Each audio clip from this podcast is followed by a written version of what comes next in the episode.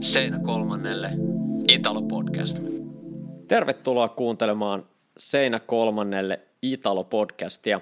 Minä olen Kimmo Kantola ja vieraanani totta kai Mitri Pakkanen. Tervetuloa mukaan Mitri. Kiitos Kimmo ja moi taas kaikille kuulijoille. Ja tavallaan taas ollaan, ollaan tässä tilanteessa, että jalkapallon osuus tässä maailmassa on kuitenkin erittäin pieni ja jopa, en, en sano merkityksetön, mutta tällaisena aikoina, jota nyt, nyt eletään tässä meidän aika naapurissa, niin, niin tota, pistää aina miettiä myöskin elämän tärkeimpiä asioita. Ja muistetaan taas, taas ne Argo Sakin kultaiset sanat, jalkapallo on tärkein vähemmän tärkeistä asioista. Ja tota, Mitrin kanssa tuossa sovittiin ennen, ennen äänitystä, että tota, halutaan, halutaan tota, muistuttaa ihmisiä tietenkin myös siitä, että tota, ajatukset, sympatiat tällä hetkellä tietenkin Ukrainan puolella ja toivotaan sinne pikaisesti niin kuin rauhanomasta ratkaisua Ukrainan kannalta mahdollisimman hyvää ratkaisua ja, ja tota, toivotaan, että asiat siellä kääntyisi mahdollisimman nopeasti parhaan päin.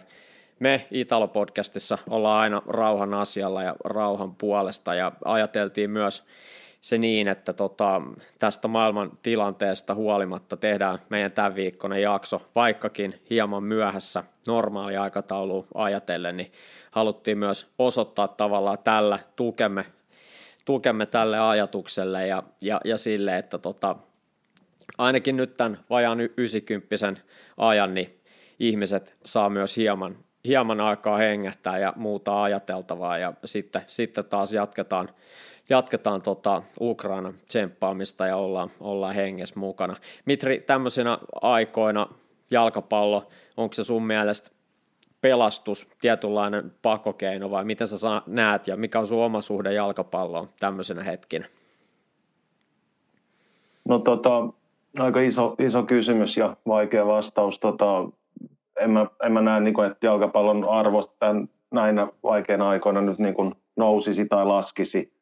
Et kun, kunhan muistamme sen tosiaan, niin kuin sanoitkin, että jalkapallo on vain jalkapalloa ja maailmassa on paljon tärkeämpiäkin asioita. Että kyllä kieltämättä, kun Ukrainassa nyt on tapahtunut mitä on ja tapahtuu kaiken aikaa dramaattisia asioita, niin ei voinut välttyä ajatukselta, että ihan päivälleen tasan vuosi sitten pandemia lähti Euroopassa leviämään nimenomaan Italiasta.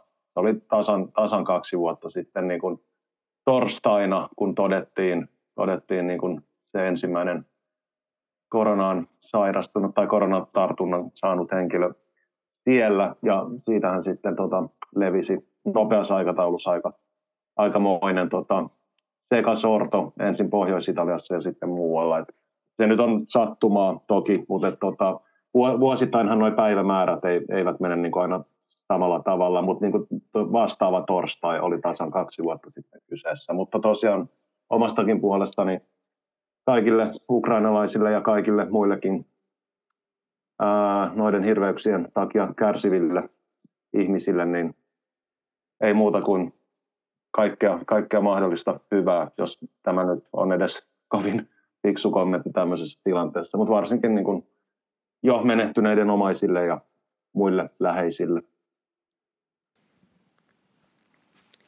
Ja niin kuin sanottiin, niin tämän 90 ajan, niin, niin tota, puhutaan jalkapallosta. Se auttaa meitä jaksamaan myös eteenpäin itse, itse kutakin tässä, tässä karmivassa tilanteessa.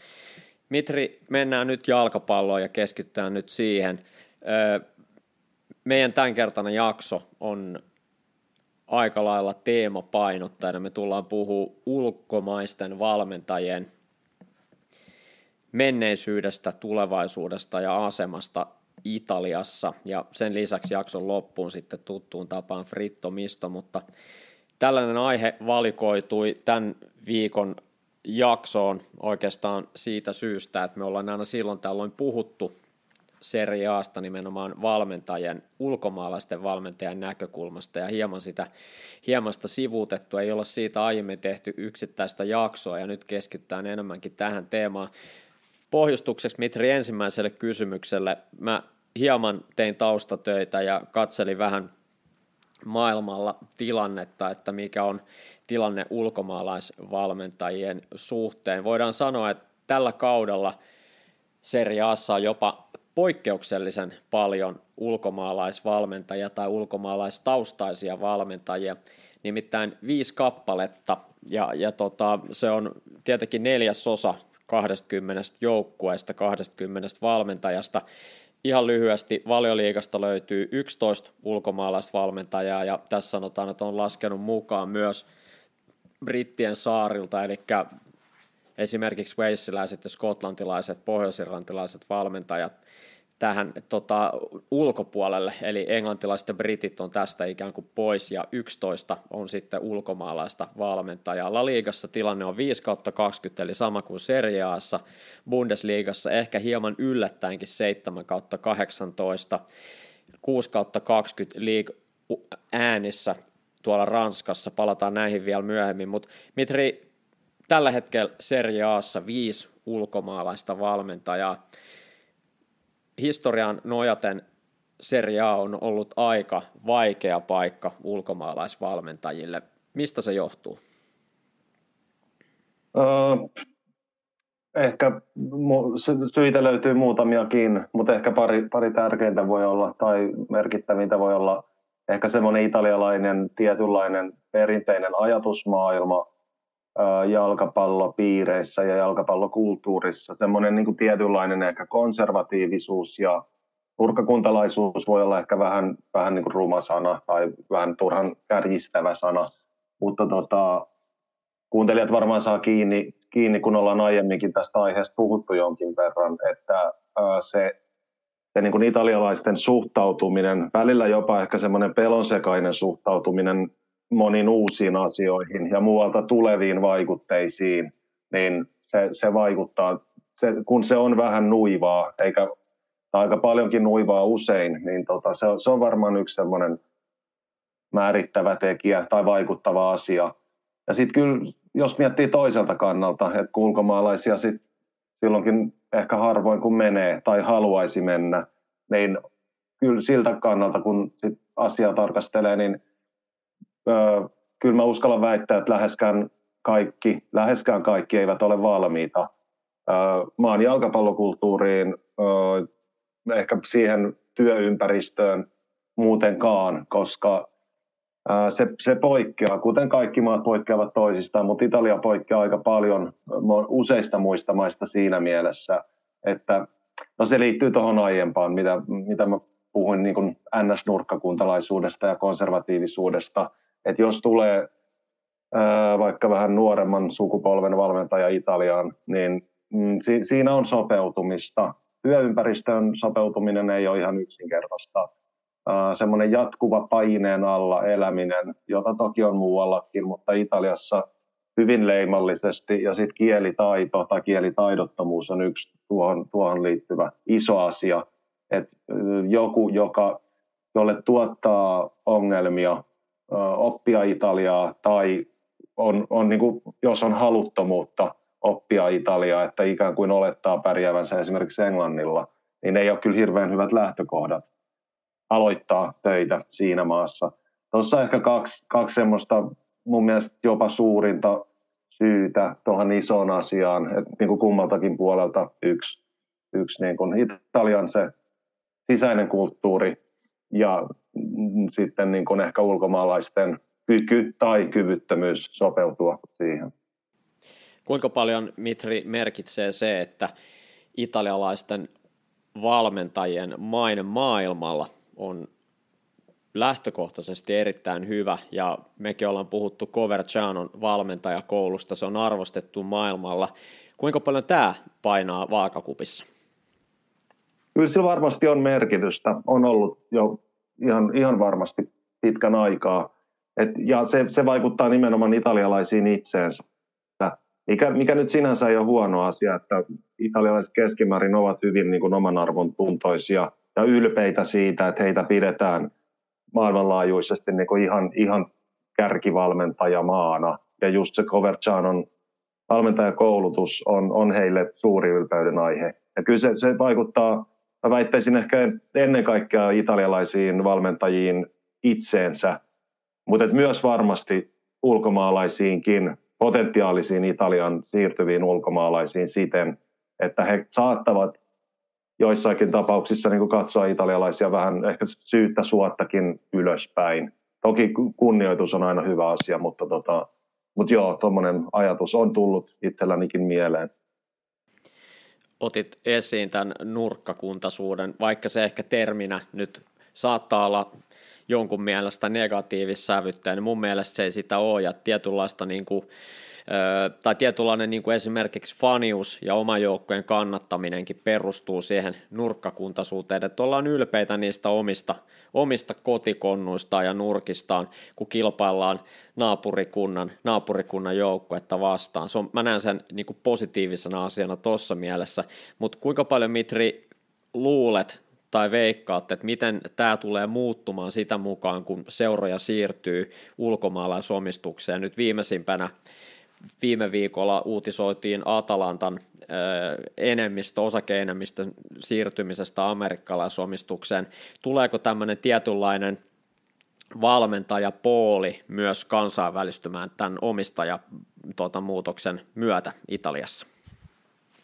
Kyllä se on hyvin todennäköistä ja niinhän osittain on jo tapahtunut. Otetaan ehkä hyvänä esimerkkinä vaikka Genoa, joka kun tota, seura siirtyi jenkkiomistukseen tai amerikkalaisomistukseen, niin tota, ei mennyt kauaakaan, kun ensin palkattiin päävalmentajaksi Shevchenko ja nyt sitten Alexander Blessin, joka oli ehkä niin sanotulle suurelle yleisölle aika, aika tuntematon nimi, mutta olen tai uskallan väittää, että italialaisomistajat eivät olisi ikinä palkanneet Blessinia tai hänen kaltaista niin kuin kansainvälisesti ehkä aika tunnettua, mutta italialaisittain hyvin tuntematonta valmentajaa niin kuin ihan, ihan niin kuin seuran tär, tärkeimmille niin kuin palleille, eli päävalmentajaksi. Se, mitä vielä tulee tuohon nurkkakuntaisuuteen, niin mä haluan korostaa sitä, että, että se niin kuin näkyy ehkä italialaisessa kulttuurissa muutenkin, ei pelkästään jalkapallossa. Että on, on asia melkein mikä hyvänsä, niin sitten semmoisesta tietynlaisesta paikallisuudesta, niin kuin mikropaikallisuudesta ja sitten valtakunnallisella tasolla myös niin kuin NS-makropaikallisuudesta ollaan erittäin ylpeitä. Että semmoinen aika helppo esimerkki on vaikka ruokakulttuuri, että Italian eri osissa ollaan hyvin ylpeitä ja jopa, niin kuin, jopa yliylpeitä tai viimeiseen asti niin kuin tota, pidetään kiinni sen oman maan tai oman alueen ää, tota, keittiöstä ja sen niin kuin ylivertaisuudesta ikään kuin. Kyllä, ja sama, sama liittyy myös tavallaan kansallisuuteen, mitä tulee ruokaan. Voi olla, että mä oon joskus kertonut tämän esimerkin, mutta ei se haittaa, kerro sen silti. Silloin kun asuin, asuin tota Italiassa rakkaan tyttöystäväni nykyisen vaimoni kanssa, niin tota, oltiin varmaan muutama kuukausi oltu ja rupesi tekemään mieli tämmöistä halloum-salattia ja mä ajattelin, että mä menen tuohon lähikauppaan ostaa sitten tämmöistä halloum-juustoa, mitä mä tiesin tietenkin, tai siinä vaiheessa en tiennyt, mitkä ne seuraukset tulee olemaan, mutta mä kävelin, kävelin tuota kauppaa läpi ja ihmettelin juustotiskiä, kun Suomestahan joka marketista löytyy tätä Kyprokselta peräisin, alunperin peräisin olevaa halloum-juustoa, niin, niin tota, kävin, kävin tota sitä meidän ka- lähikaupaa, jossa oli aika hyvät valikoimat juustotiskiä läpi ja en löytänyt sitä halloum-juustoa mistään ja sitten otin siitä lähimmän työntekijän kynsiin ja aloin sitten kyselemään, että hei löytyisikö teiltä tämmöistä halloum-juustoa ja hän oli ihan silleen, että mitä mä oikein puhun, että mikä tämä tämmöinen juusto on, että hän ei ole ikinä kuullutkaan. Sitten mä sanoin jo, että että joo, se on semmoinen kreikkalainen juusto, niin sitten sillä pyörähti niin kuin silmät ympäri sanoi, kreikkalainen, että miksi ihmeessä sä etsit kreikkalaista juustoa, että se oli ihan niin kuin pöyristynyt, ja sitten se alkoi tarjoa mulle, nyt en muista pahoittelut, mikä se toinen, oliko se tota, tomiini, semmoinen, semmoinen juusto, mitä pystyy tavallaan niin kuin paistaa, että tämä on, tää on parempaa, että tämä on vielä parempaa, että ota tämä, että älä, älä osta mitään Joo. kreikkalaisia juustoja. Ja tota, no mä sitten otin niitä, ei se ollut tietenkään rakenteelta, ja rakenteeltaan sitten ihan samanlaista, mutta silloin mä tavallaan jotenkin, jotenkin semmoisella huumorilla pystyin tavallaan niin kuin ymmärtää sen, että kuin ylpeitä he on niistä, niistä omista ikään kuin tuotteista, omista asioista, että siihen ei liity tavallaan semmoista, mun mielestä semmoista niin kuin negatiivista sävyä, että he jotenkin väheksyis kreikkalaisia, vaan että siinä on semmoinen niin kuin oma, ylpeys siitä omasta paikallisuudesta, että hei me ollaan nyt Italiassa, että miksi ihmeessä sä ostasit täältä jotain kreikkalaista juustoa. Ja jos mietitään tällaisia kestävän kehityksen periaatteetkin, niin onhan se tavallaan parempi, että ostaa niitä paikallisia, kuitenkin lähempänä tuotettuja tuotteita, kuin ostaa niitä, mitkä tulee sitten jo useiden satojen, jopa tuhannen kilometrin päästä. Että onhan siinä tämmöinenkin pointti, mutta silloin vaan niin kuin tavallaan törmäsin tähän ajatukseen, että niin, miksi, miksi ihmeessä ostaisin jotain, joka ei ole Italiasta. Joo, toi on hyvä esimerkki ja tuota kautta tulee esimerkiksi turismi mieleen myös, että kuinka ylpeitä niin kuin ihan pientenkin vaikka turistipaikkojen työntekijät, on ne sitten hotellinomistajia tai ravintoloitsija tai mitä tahansa, niin kuinka ylpeitä he ovat siitä omasta pienestäkin alueestaan ja sen, sen niin kuin tota, kil, kilpailueduista tai valttikorteista verrattuna ehkä johonkin isompiikin paikkoihin, niin se on ihan niin kuin yleisitalialainen piirre, menee mihin tahansa, mihin tahansa tota, vaikka lomapaikkaan niin sanotusti tai pienemmälle paikkakunnalle. Että tällä halusin sanoa sitä, että jos putiksessa ollaan niin sanotusti nurkkakuntaisia, niin se, se on kyllä täysin yleinen piirre elä, elämän niin kuin muillakin osa-alueilla Italiassa. Mennään tähän kauteen ja, ja tota, tämän kauden seriaahan, niin kuin tosiaan aluksi sanoin, tällä hetkellä puikoissa on viisi ulkomaalaista valmentajaa. Mitri tässä kohtaa on ehkä syytä tehdä semmoinen tietynlainen profiili, mitä tarkoittaa 2022 vuonna ulkomaalainen valmentaja Serie Aassa. Kun katsoo näiden valmentajien taustoja, niin oikeastaan Alexander Blessin ja lukuun ottamatta, niin kaikilla on jo aika pitkä menneisyys Italian kanssa. Jose Mourinho tietenkin vähän semmoinen rajatapaus. Hän oli 2007 8 tota, olisiko tuli, 2008 tuli Inter ja 2010 lähtee, että hän oli kaksi vuotta Interissä silloin noin 15 14 vuotta sitten, ja, ja tota, et hänellä on tavallaan ehkä pienempi osuus tätä Italiassa vietettyä aikaa kuin esimerkiksi Sinissa Mialovic, joka tuli jo 30 vuotta sitten Roomaan pelaamaan ensimmäistä kerran. Ivan Juric on 2001 tullut Crotone, eli yli 20 vuotta sitten. Igor Tudor myös yli 20 vuotta sitten vuonna 1998. Eli näillä kolmella herralla, Mihailovicilla, Juricilla, Tudorilla, erittäin pitkä historia jo Italiassa pelivuosien jäljeltä. Ja Mourinho on nyt toista pestiään, ja Alexander Blessin voidaan tässä tähän joukkoon verrattuna pitää tämmöisenä hieman outolintuna, että hänellä ei ole selkeää yhteyttä ja pitkää historiaa Italian, Italian tota, kanssa. Onko Mitri arkkityyppi, jos näin voi sanoa, ulkomaalaisvalmentaja Italiassa semmoinen henkilö, joka, jo, joka omaa jo pitkän taustan ja on ikään kuin jo ainakin puoliksi italialainen? No joo, kyllä sitä on historian saatossa paljon nähty. En, en tiedä nyt ehkä ihan arkkityyppi. No joo, kyllä sitä ehkä sellaiseksi voisi kutsua. Tämä oli hyvä, kun nostit noin nykyiset viisi esiin ja heidän kansalaisuutensa, vaikka tässä nyt ei mitään niin kuin, tota, siinä mielessä niin kuin, olla, olla sitä mieltä, että kansallisuudella tai kansalaisuudella olisi niin kuin ratkaiseva merkitys, mutta kuitenkin sillä on, sillä on paljon merkitystä, että esimerkiksi noista viidestä on kolme niin kuin tota, Balkanilta tulleita tai alunperin sieltä kotoisin olevia. Ja jokaisella tosiaan niin kuin vahva pelaajatausta Italiasta, niin kuin nykypelaajissakin ulkoma- ulkomaalaisista suuri osuus tai suuri osa on, on Balkanin maista kotoisin, niistä ulkomaalaisista, jotka Serie Aassa esimerkiksi viissäkin pelaavat. Niin toi on, toi on hyvä nosto. Ja, ja tota, mm, kyllä mä näkisin, että balkanilaisessa kulttuurissa ja futiskulttuurissa on aika paljon yhteistä Italiaan. Tai sanotaan, että sieltä ei ehkä ole ihan yhtä, yhtä tota, mm, vaikeaa siirtyä Italiaan joko pelaamaan tai valmentamaan kuin monista monista Euroopan muista maista.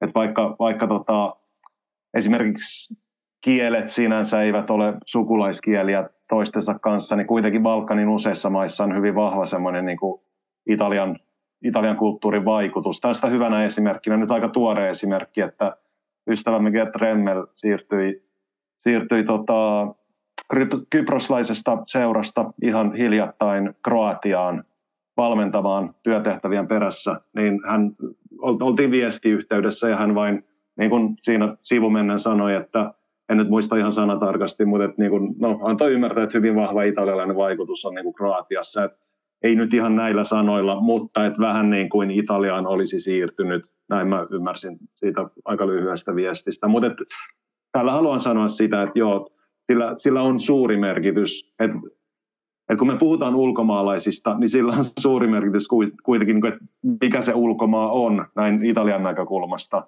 Että jos me mietitään vaikka Suomen näkökulmasta niin, että kun aina, aina puhutaan sitä jargonia, että milloin pelaajan kannattaa siirtyä ulkomaille, niin eihän ulkomaa ole mikään yksi kokonaisuus, vaan on lukemattomia lukuisia eri ulkomaita ja ne poikkeavat toisistaan. Se on juuri näin.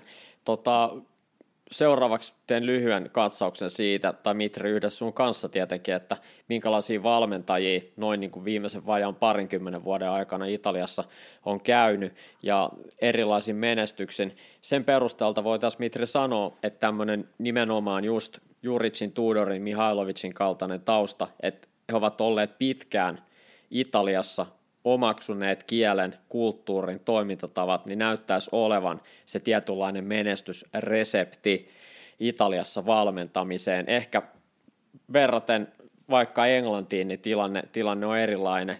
Palataan siihenkin myöhemmin, mutta niin kuin aluksi Mitri kysyin sulta, että miksi tota, ulkomaalaisilla valmentajilla on ollut vaikeaa viime vuosina ja vuosikaudet hakea menestystä ja ottaa menestystä Italiassa. Otit esiin nimenomaan kielen, kulttuuriin niin tota, assimilioitumisen, eli siihen niin kuin, sen sisäistämisen, niin ainakin tämmöisen niin kuin lyhyen parinkymmenen vuoden niin kuin otannan perusteella näyttäisi Mitri siltä, että ne valmentajat, jotka tavallaan on menestyneet tai saavuttaneet seuran kannalta toivottua ja odotettua menestystä, ovat olleet juuri sellaisia valmentajia, Mitri, jotka ovat olleet pitkään jo tässä ympäristössä imemässä vaikutteita, oppi, oppimassa kulttuuria. Onko tämä nimenomaan, Mitri, se avainasia? No kyllä se on varmaan yksi, yksi avainasia, että tota, siinä on nähtävissä kyllä selvä korrelaatio ja se on ihan täysin loogista. Että tota, mm, tai, tai sitten ehkä toinen, toinen tota, uh, vaihtoehto menestyäkseen on se, että on, on niin kuin jo noussut jossain muualla niin kuin aika lähelle Euroopan huippua tai jopa ihan huipulle, niin kuin Jose Mourinho jo Italian tullessaan oli saavuttanut loistavaa menestystä Englannissa ja hänellä oli ikään kuin, niin kuin nimeä ja kannuksia. Että hänet otettiin paljon helpommin vastaan Italiassa kuin, kuin joku, joku niin, kuin niin sanotusti nimettömämpi valmentaja, jonka pitää koko ajan näyttää päivästä yksi lähtien Italiassa, että vaikka mä olenkin ulkomaalainen, niin mä voin täällä pärjätä. Että okei, okay, Mourinho lisäksi ehkä joku niin kuin Luis Enrique tulee mieleen tai Rudi Garcia, joilla oli jo nimeä Italiaan tullessaan. He, he, he, heitä, tai heidän kaltaisia löytyy toki useita muitakin. Mutta kyllä, kyllä tuossa, mitä sanoit, niin on, on ihan varmasti perää. Katsotaan hieman viime vuosien ja vuosikymmenten ulkomaalaisvalmentaja. Jos otetaan ihan edellinen kausi 2021, niin silloin oli kolme ulkomaalaisvalmentaja Serie A, eli Mihailovic, Ivan Juric ja sitten Roomassa Paulo Fonseca. Ja, ja tota, viime vuonna siis kolme valmentajaa oli, oli ulkomailta tai omas jonkun muun maan passin kuin Italian passin. Tota, vuosikymmenten aikana täältä, täältä löytyy semmoisia näiden herrojen lisäksi, muun muassa Diaco Lopes, jota nyt viime viikolla tai viime viikkoina väläyteltiin Bresciaan, ei sinne lopulta tullut. Diego Lopes on ollut Bressassa tota, muutama vuosi sitten, sen lisäksi Kaljarissa ja Palermossa, ja Diego Lopes, urgualaisvalmentaja, myös semmoinen, joka on ollut Kaljarissa jo vuodesta 98 eteenpäin. Et tässä on yksi tällainen ö, esimerkki valmentajasta, joka omaa pitkän taustan jo Italiassa. Sen lisäksi tämmöisiä lyhyempiä pestejä viime vuosilta, esimerkiksi Julio Velasquez ei ole jäänyt välttämättä monelle mieleen, hän oli 18-19 kaudella Udineses espanjalaisvalmentaja ainoastaan 12 peliä ajan. Ja muistaakseni, jos se väärin muista, niin Igor Tudor taisi tulla silloin Julio Velasquezin tilalle niin taisi tähän, olla, joo, kyllä. Näin, näin muistelisin. Ja sitten tietenkin Frank de Boer, joka oli 16-17 kaudella Interis, hänkin vain 11 peliä. Sitten löytyy esimerkiksi Paulo Sousa, joka portugalilaisvalmentaja, joka oli Fiorentinissa yhden kauden 15-16. Sitten vähän näitä nimekkäämpiä kavereita, Rafael Benitez, Napolis 13-15 ja sitä ennen 10-11 Interissä lyhyt, lyhyt kausi, joka päättyi potkuihin. Eli muutamia tämmöisiä nimi ja sitten tietenkin edellä mainitut Rudi Garcia, joka oli aika pitkäaikainenkin valmentaja Roomassa kolmen kauden ajan vuodesta 2013 eteenpäin. Sitten tota, sveitsiläinen Vladimir Petkovic, joka tota, oli Laatsiossa kaudet 2012-14, ja sitten tota, tietenkin moni ei muistakaan, mutta Diego Simeone ennen Atletikon menestysvuosia, niin hän oli, toimi Kataniassa päävalmentajana kaudella 2010-2011.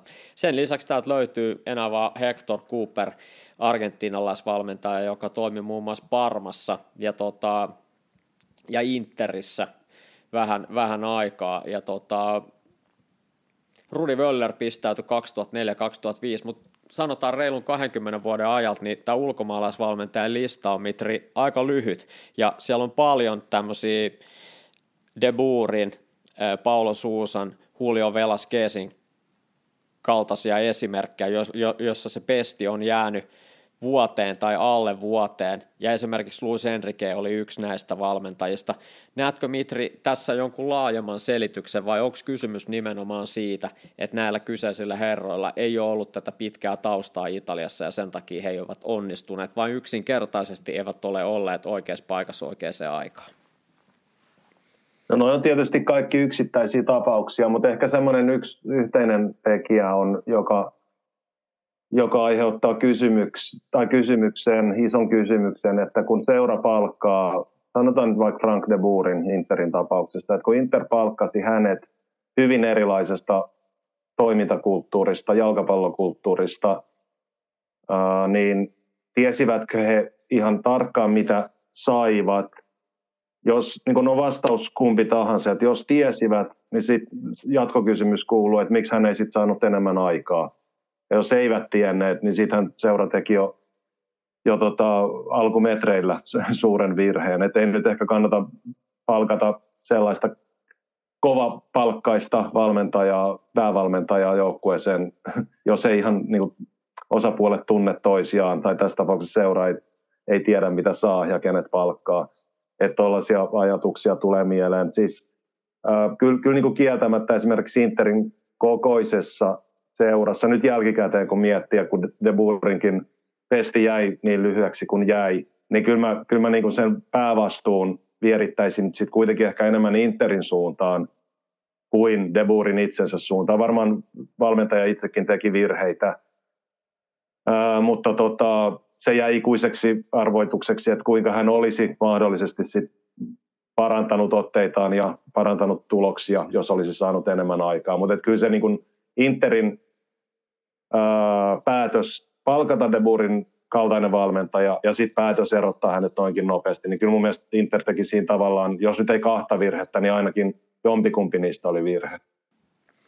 Juuri näin, ja De Boerista vielä sanottakoon sen verran, että hän oli just tuolloin kaudella 16-17 Interissä, kun olimme juuri menneet Italiaan, ja hyvin läheltä seurasin hänen uransa ja urakehitystä siellä, ja muistan syyskuun alussa joukkue pelasi äh, Derby, Derby di Italiassa koti, kotiottelun tota, Juventusta vastaan, en muista enää lopputulosta, mutta muistan, että Inter voitti sen ottelun ja Interillä oli ollut hankala alku, mutta silloin niin kuin tuntui siltä, että, että suuri tuki löytyi De Boerille, kun hän, hän onnistui voittamaan Juventuksen kotona, mutta siitä ei mennyt sitten kauaa, kun tota Mono tuli, ja se oli sinänsä vielä semmoinen niin kuin hänen kannaltaan ehkä vähän kiusallinenkin tai harmittava, että hän oli just pitänyt ensimmäisen lehdistötilaisuutensa italian kielellä, ja monet oli erittäin niin kuin otettuja siitä, että De Boer oli tullut seuraan ja opiskellut kielen, ja hän piti ensimmäisen lehdistötilaisuutensa italian kielellä, ja siitä ei mennyt varmaan kuin viikko tai kaksi, kun sitten hänen niin kuin paikka, paikka tota, lakkas olemasta, tai siis hänet potkittiin, potkittiin pois seurasta, ja semmoinen henkilökohtainenkin tarina liittyy tähän De Boeriin. Silloin kun puhuttiin Italias valmentamisesta, mainitsinkin, että toimin junioriseurassa, joka oli Interin Centro di Formazione, tämmöinen kasvatusyhteistyöseura, niin, niin tota meidän valmentajat, minä mukaan lukien, niin kuljettiin siis ja toimittiin Interin varusteissa, ja kun tässä samaisessa lähikaupassa, jossa kävin epähuomiossa sitä hallomjuustoa hakemassa, niin siellä aina treenien jälkeen kun meni, mulla oli Inter-verkkarit päällä ja siellä mukava kauppias työntekijä aina kutsui minua De Böriksi. Hän, hän kuuli tietenkin kielestäni ja ulkonäöstäni, että, että ne ole italialainen ja sitten kun mulla oli interikamat päällä ja juteltiin aina jalkapallosta, niin hän rupesi kutsumaan mua aina De Böriksi ja vaikka Frank de Boer lopulta sai potkut Interissä, niin minä olin yhä de Boer tämän kaappia, kaappian tota, puheissa aina, ja siitä tuli meidän semmoinen niin keskinäinen läppä, että senkin takia oli, oli sympatia de Boerin puolella, koska hän, hän halusi onnistua, halusi oppia kielen, ja tavallaan oli valmis asettumaan Milanoon, niin tavallaan se tuntui ehkä henkilökohtaisestikin semmoiselta raskaalta ne De Boerin potkut, koska hän osoitti selkeästi semmoista, että hän halusi olla osana tuota kulttuuria ja halusi oppia, niin sen takia De Boerin tavallaan uran seuraaminen oli silloin siellä paikalla ollessani niin erittäin niin kuin lähellä omaa tilannettani, että se on jäänyt aina mieleen tuosta Frank de Boerin Interipestistä, ja omasta mielestäni se on ehkä ollut myös semmoinen epäonnekas jatkuma, että se, sen jälkeen monella muulla ulkomaalaisvalmentajalla on ehkä ollut vaikeampaa päästä nimenomaan tämmöisiin niin kuin suuriin seuroihin. Mitä olet Mitri tästä mieltä? Joo, nyt kun miettii tarkemmin, niin kyllä se, kyllä se noin on. Ja vielä kun miettii De, De Böri tai De Buri, en tiedä miten sukunimi äänetään, mutta joka tapauksessa kun hänestä puhutaan ja nyt kun palauttaa mieleen niitä, tai sitä lyhyttä aikaa, kun hän toimii Interissä, niin en voinut välttyä sellaiselta niin kuin tunteelta. Se oli ihan, niin kuin, ihan rehellinen ja vilpitön tunne ja myötätuntoinen tunne, että hän ei ole nyt ihan välttämättä niin kuin, ö, oikeassa paikassa tai omimmassa paikassaan. Jotenkin niin kuin kehon kielestä tuli vähän vastaavia ajatuksia ja tuntemuksia, kun nyt viime syksynä tuli Andris Shevchenkosta Genoassa. Vaikka Shevchenko oli pelannut loistavaa loistavia kausia, siis aivan upeita kausia Milanissa. Et siis italialainen jalkapallokulttuuri oli hänelle hyvinkin tuttu jo etukäteen, mutta kun valmentajana on kuitenkin niin erilaista toimia kuin pelaajana, niin heissä kahdessa, nyt tämä toivottavasti ei kuulosta liian jälkiviisastelulta, mutta kuitenkin äh, oli nähtävissä kehon kielestä ulospäin se, semmoista tiettyä epävarmuutta ja vähän niin kuin ikään kuin olisi ollut kalakuivalla maalla mutta tota, nämä nyt on tämmöisiä vähän niin kuin tunne, tunnetason asioita, mutta kyllä sillä on merkitystä, että millaisen, millaisen vaikutelman se valmentajan olemus antaa ulospäin. Sillä on merkitystä kannattajiin, sillä on merkitystä seurajohtoon, sillä on merkitystä etenkin mediaan. Noin kaikki kulkee osittain käsikädessä toki en, en tarkoita sitä, että valmentajan pitäisi heti päivästä yksi lähtien alkaa niin kuin räyhätä ja ö, tehdä itsestään niin kuin liian isoa numeroa ja esittää jotenkin niin kuin itsevarmempaa kuin onkaan. Siitä ei ole kysymys. Mutta kuitenkin kun De, De Boer tai De Boer ja Shevchenkokin varmasti olivat niin kuin, tai ainakin pyrkivät olemaan omia itsejään, niin se, se ei sitten kantanut kovinkaan pitkälle. En väitä sitä, että tuo oli niin kuin pääsy potkuihin. Kyllähän tulokset sitten varmasti olivat tässäkin tai näissäkin tapauksissa se suurin syy. Mutta kun aika pienilläkin asioilla voi olla aika isoakin merkitystä, niin se korostuu ehkä ulkomaalaisten kohdalla, koska italialaiset monesti, mä palaan ehkä vähän tuohon alkuun, että italialaiset monesti nurkkakuntaisuuden lisäksi suhtautuvat lähtökohtaisesti vähän ehkä niin kuin jos nyt ei pelon sekaisin tuntein, niin kuitenkin epävarmoin tuntein ulkomaalaisia kohtaan ja tässä tapauksessa ulkomaalaisia valmentajia kohtaan, koska italialaiset ovat keskimäärin niin ylpeitä myös siitä oman maan jalkapallosta ja jalkapallohistoriasta ja menestyksestä, vaikka maajoukkuetasolla, että nelinkertainen maailmanmestari ja muuta sellaista. Niin toi, toi kaikki muodostaa semmoisen ison kokonaisuuden, johon ulkomaalaisen ei ole aina ihan yksinkertaista päästä sisään. Yksi asia, mikä tietenkin vaikuttaa ulkomaalaisvalmentajien menestykseen on tietenkin näiden ulkomaalaisvalmentajien laatu, mihin Mitri otit jo alkukädessäkin tota, kantaa. Sehän on tietenkin to, niin kuin fakta, että viimeisen parikymmenen vuoden aikana Serie A ei ole enää ollut, tai vajaan 20 vuoden aikana, sanotaan, että 2000-luvun alussa Serie A oli vielä maailman niin kuin ehdottomia huippusarjoja, sitä se ei ikävä kyllä tällä hetkellä ole, eli, eli valioliiga liiga ja La Liga esimerkiksi europaikoilla mitattuna niin on selkeästi menestyneempi. Se tota, niin kuin kansallinen, sa, kansallisia sarjoja selkeästi menestyneempi kuin miten esimerkiksi Serie A-seurat on menestynyt.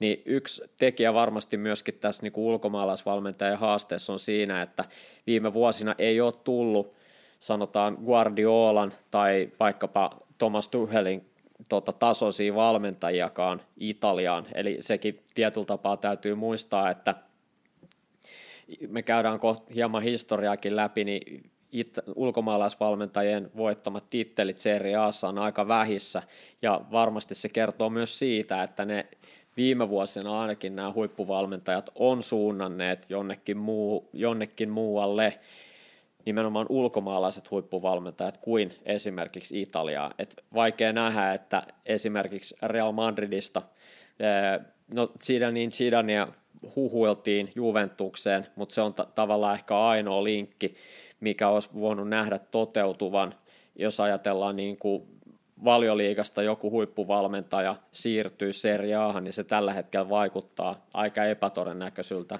Totta kai tietenkin Antonio Conte voisi olla tulossa takaspäin, jos Tottenhamissa asiat ei, ei mene putkeen, mutta muuten Mitri, niin myöskään se vetovoima huippuvalmentajilla Italian päin ei ole tällä hetkellä kovimmassa huudossa. No ei välttämättä joo. Mä saatan suhtautua tuohon ehkä hieman positiivisemmin kuin, kuin sinä itse. Tuota, kun mainitsit tuossa Guardiolan nimen, niin jos saan nyt vähän spekuloida tässä, niin en malta olla spekuloimatta sillä ajatuksella, että en pitäisi suurena yllätyksenä, jos Guardiola jossain vaiheessa nähtäisi Italiassa päävalmentajana, koska hän, hän on nyt valmentanut tähän mennessä, niin kuin jos puhutaan suursarjoista, niin kaikissa muissa, jos ajatellaan top nelosta Euroopassa, niin Espanjassa, Saksassa ja Englannissa, että Italia olisi tavallaan hänen uralleen semmoinen, ei nyt välttämättä vielä kruunu, mutta kuitenkin niin kuin se täydentäisi ton pokerin ikään kuin, ja kun tiedämme, että Guardiola on niin jalkapallon ulkopuolella suuri Italian ystävä ja pelannut siellä jonkin aikaa Bressassa ja Roomassa ja käy esimerkiksi lomamatkoillaan hyvinkin usein Italiassa. Hän niin kuin omien sanojensa mukaan rakastaa sitä maata. Niin hän, hän nyt on niin kuin ollut parin, parin kymmenen viime vuoden aikana niin kuitenkin maailman parhaiten palkattuja valmentajia, että siitä tilipussista se nyt tuskin on kiinni, että että oliko, löytyisikö sitä halukkuutta. Hän on itse antanut joskus rivien välistä ymmärtää, että halukkuutta valmentaa Italiassa saattaisi löytyä. Et siinä semmoinen ihan absoluuttinen maailman huippuvalmentajanimi, joka saatetaan hyvinkin nähdä, nähdä Italiassa.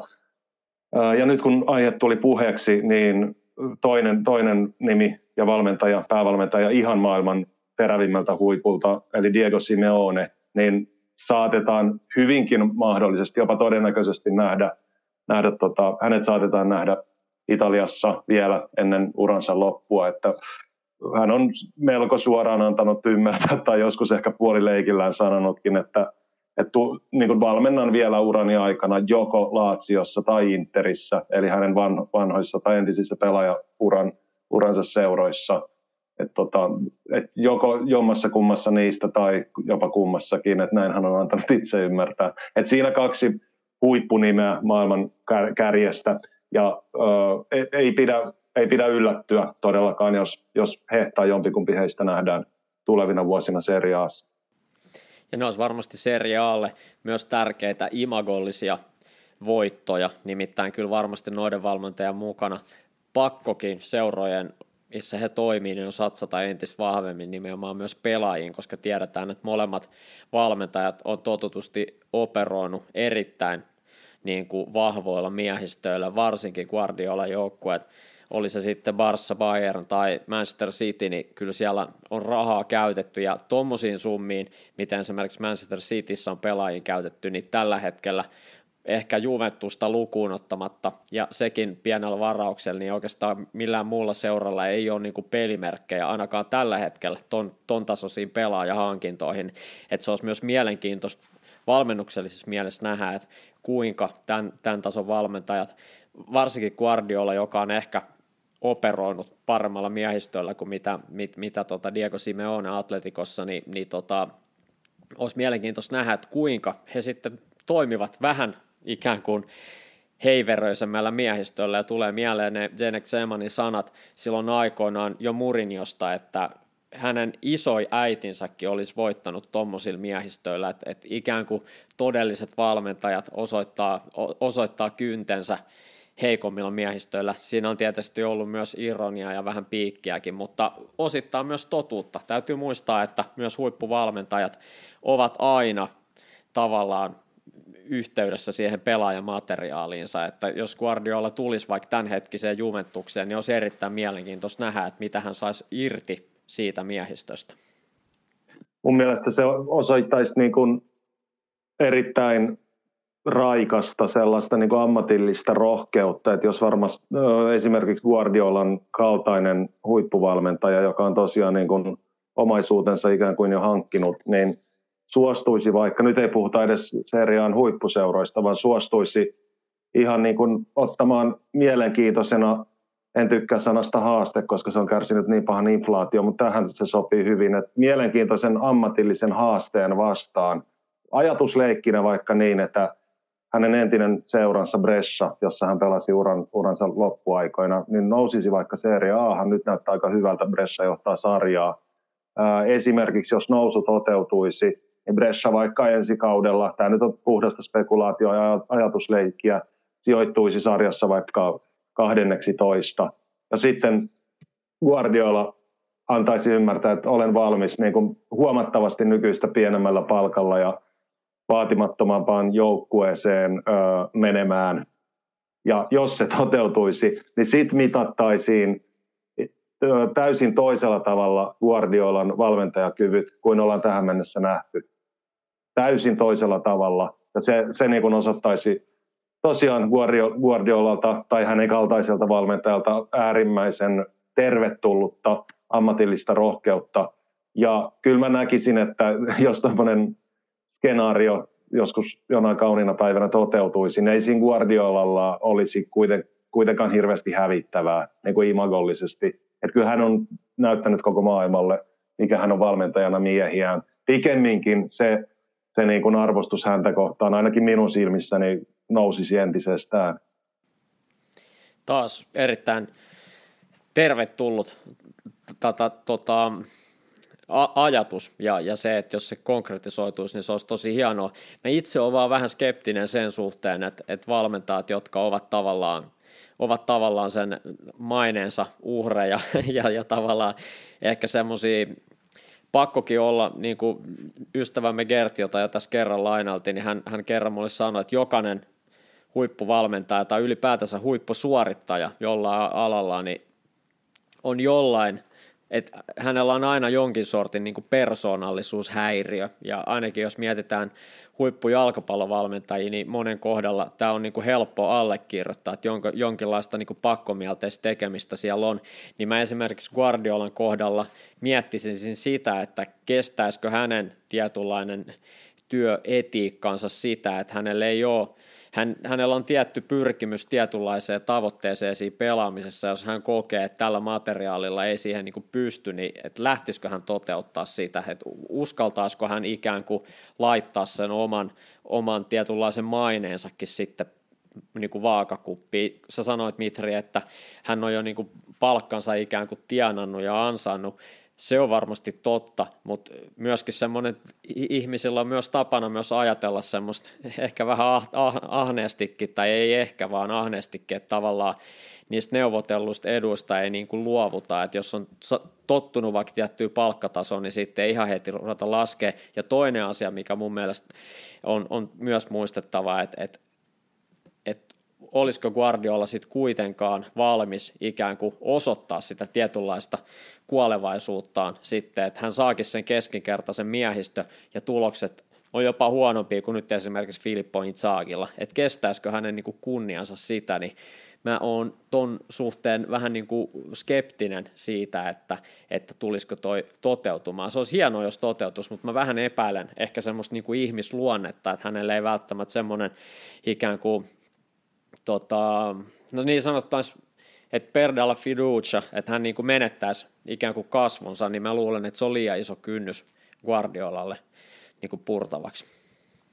Niin, tai perdella faccia, joo. Niin mut joo, kyllä. Mutta siis Kyllä, joo, siis mä itsekin suhtaudun tuohon omaan ajatusleikkiin niin hyvin skeptisesti ja kyynisesti, että tuskinpa tuollainen nyt koskaan tulee toteutumaan.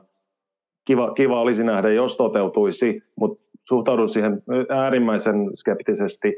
Mutta vielä tuosta ajatuksesta, jos jatkaa sen verran, että jos hänellä olisi ikään kuin se pelko menettää kasvonsa niin sanotusti keskinkertaisessa joukkueessa, niin voiko tuosta vetää sitten loogisesti sellaisen johtopäätöksen, että esimerkiksi Roberto De Zerbi, joka oli Sassuolossa ennen kuin nyt, nyt siirtyi tai sieltä lähti pois, niin jo usean kauden ajan öö, oli rohkea, oli rohkea Sassuolon pelaamisen kanssa. Ja välillä tulokset olivat oikein mainioita, välillä vähän huonompia, mutta kuitenkin sitä, se, se ei ollut siitä rohkeudesta kiinni. Ja voiko tuosta vetää semmoisen johtopäätöksen, että Roberto De Zerbi esimerkiksi on rohkeampi valmentaja kuin Pep Guardiola? Se on, se on totta. Ja, ja tota, toivotaan, niin kuin sanottiin, toivotaan, että tämmöinen, kokeiltu nähtiin ja kokeilu nähtäisiin ja mä mielelläni Mitri olisin tässä asiassa väärässä ja, ja totesin, että, että hieno homma, jos näin käy, mutta on ehkä pienesti, pienesti skeptinen, mutta sähän sanotkin, että se oli enemmänkin tämmöinen ajatusleikki, mutta erittäin tervetullut semmoinen, jos, jos joku päivä toteutuu. Mutta tilanne on se, että tällä hetkellä siis Serie Aassa viisi ulkomaalaisvalmentajaa ja, ja tota, vuosien saatossa viimeisen parinkymmenen vuoden aikana niitä on ollut aika vähän, puhutaan tuommoisesta 20 valmentajasta ja semmoisiakin kausia 2000-luvulla on ollut esimerkiksi 2006-2007, 2005-2006, kun ei ollut yhtään ulkomaalaista valmentajaa Serie Aassa, ja 2004-2005 kaudella ainoastaan Rudi Wöller pistäytyi neljän peli ajan, ja tota, 2003-2004 niin Hector Cooper oli ainoastaan kuusi peliä silloin Interin päävalmentajana, oli tullut edellisen kauden, oli muistaakseni silloin tietenkin kokonaan, mutta se seuraava kausi, niin ainoastaan kuusi peliä, et viime vuosina Ita- Italiassa ulkomaalaisten valmentajien osuus on ollut pieni.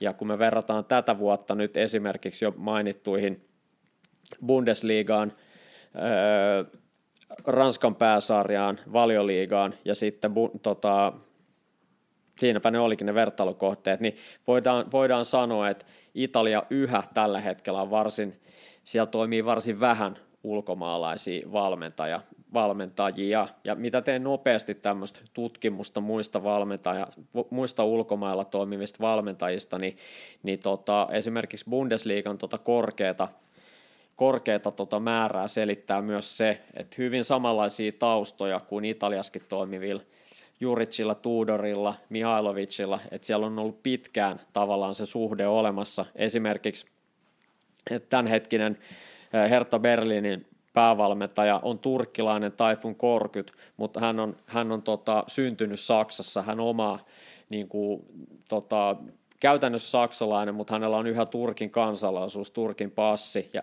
ja näissä tilastoissa hänet on merkitty niin kuin turkkilaiseksi valmentajaksi. Sitten siellä on sveitsiläisiä, itävaltalaisia valmentajia, yksi tanskalainen valmentaja, Bo Svensson, joka hänkin on ollut Mainzissa jo toistakymmentä vuotta melkein ensin pelaajana ja nyt siis va- päävalmentajana. Eli näitä niin kuin taustoja on hyvin samanlaisia. Myös Ranskassa on, on valmentajia, jotka on pitkään valmentanut ja eläneet. Esimerkiksi tota, Armenia passin omaava Mihail de Zakarian Prestin päävalmentaja, niin hän on, hän on ollut jo käytännössä koko elämänsä Ranskassa. Et täytyy muistaa näissä vertailuissa se, että miten se ulkomaalaisuus määritetään, mutta nyt tässä ollaan ajateltu sitä tämän niin kuin passin kautta.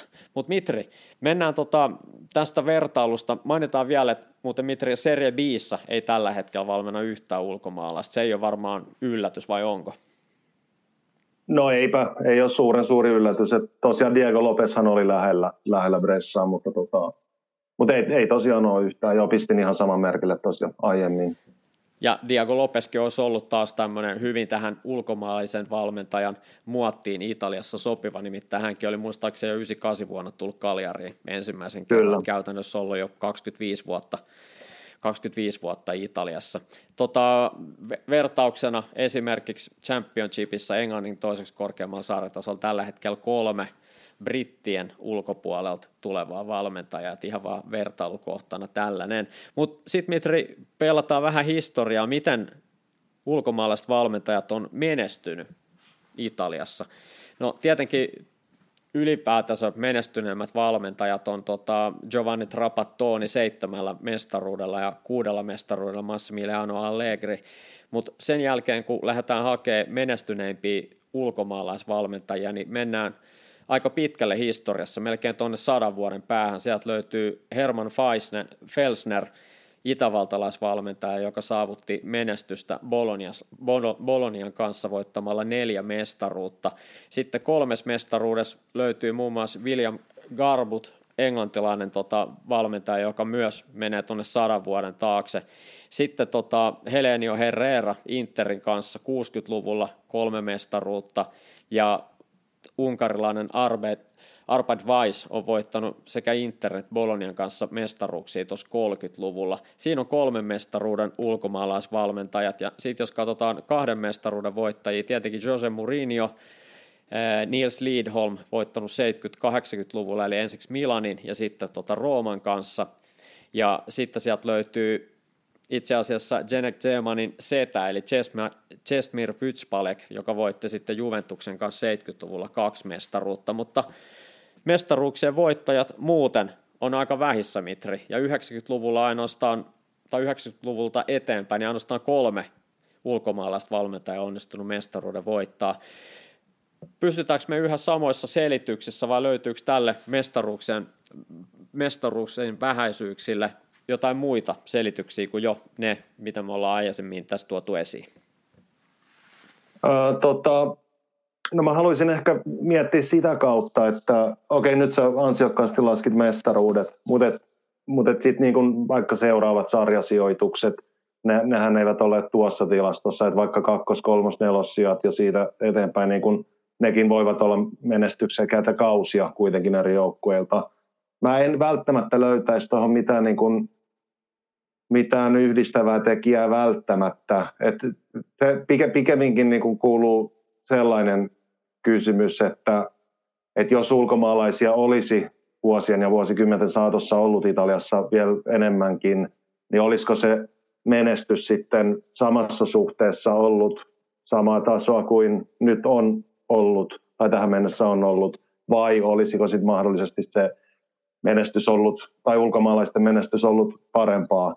Sitä, sitä me ei voida tietää, tämä on spekulaatiota taas, mutta tota, Mm, no joo, tämmöinen vähän sekava, sekava vastaus, mutta totta kai laskit mestaruudet ja jos niistä on kyse, niin kieltämättä tuo määrä kuulostaa, kuulostaa melko, melko vähäiseltä. Ei nyt ihan surkealta, mutta melko, melko pieneltä.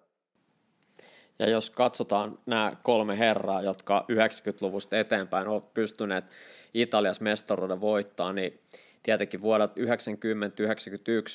Vujadin Boskov, josta jo puhuttiin silloin Sampdorian teemajaksossa ennen derbyä, niin, niin tota, hän on siis nykyisin niin kuin Serbian öö, alueelta, eli entisestä Jugoslaviasta kotoisin oleva valmentaja, joka siis voitti tuon toistaiseksi Sampdoria historian ainoa mestaruuden vuonna 1991.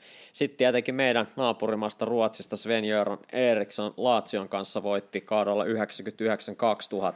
ja nykyinen Rooma-valmentaja Jose Mourinho tietenkin Interissä sitten kaksi mestaruutta tuossa 2008 ja anteeksi 2009 ja 2010 kausien päätteeksi. Kuinka todennäköisenä, Mitri, näet sitä, että sanotaan vaikka seuraavan kolmen vuoden aikana seriaassa on joku joukkue, jonka peräsimessä ulkomaalaisvalmentaja voittaa seriaan mestaruuden? No aika, aika vaikea vastata niin nyky, nykyfutiksen semmoinen niin nopea liikkeisyys tietäen, ja kaikki, kaikki me tiedetään, kuinka paljon saattaa lyhyessä ajassa tapahtua.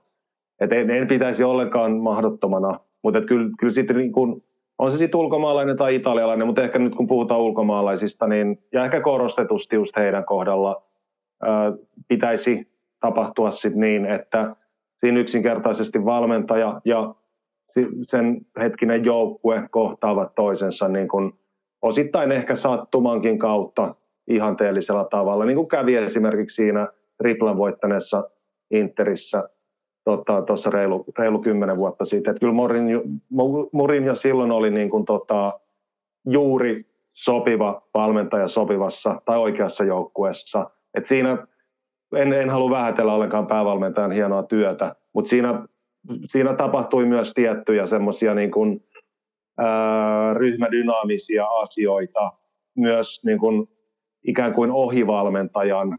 että se, se kuva, minkä hän on itsestään antanut niin kuin absoluuttisena johtajana, niin kyllähän joskus on myöntänyt sen, että ei tämä kaikki nyt ole niin kuin pelkästään itsestäni kiinni. Että totta kai pelaajilla ja seurajohdolla on suuri, suuri osuus aina, kun saavutetaan menestystä. Mutta kyllä mä jollain tavalla näkisin myös sellaisia tiettyjä niin kuin sattumaan perustuvia menestystekijöitä, että jotkut asiat tietyllä tavalla vaan loksahtaa kohdalleen ja sanotaan nyt vaikka niin kuin terveystilanne, no kuinka paljon se nyt on sattumaa tai ei, mutta et kuitenkin niin semmoisia asioita, jotka ei ole puhtaasti valmentajan hallussa tai päätettävissä tai pelaajien, pe, pe, sellaisia, joihin pelaajat voivat suoranaisesti vaikuttaa, niin niitä on jalkapallojoukkue ja esimerkiksi yksi kausi täynnä ja ne vaikuttavat sitten menestykseen tai menestymättömyyteen.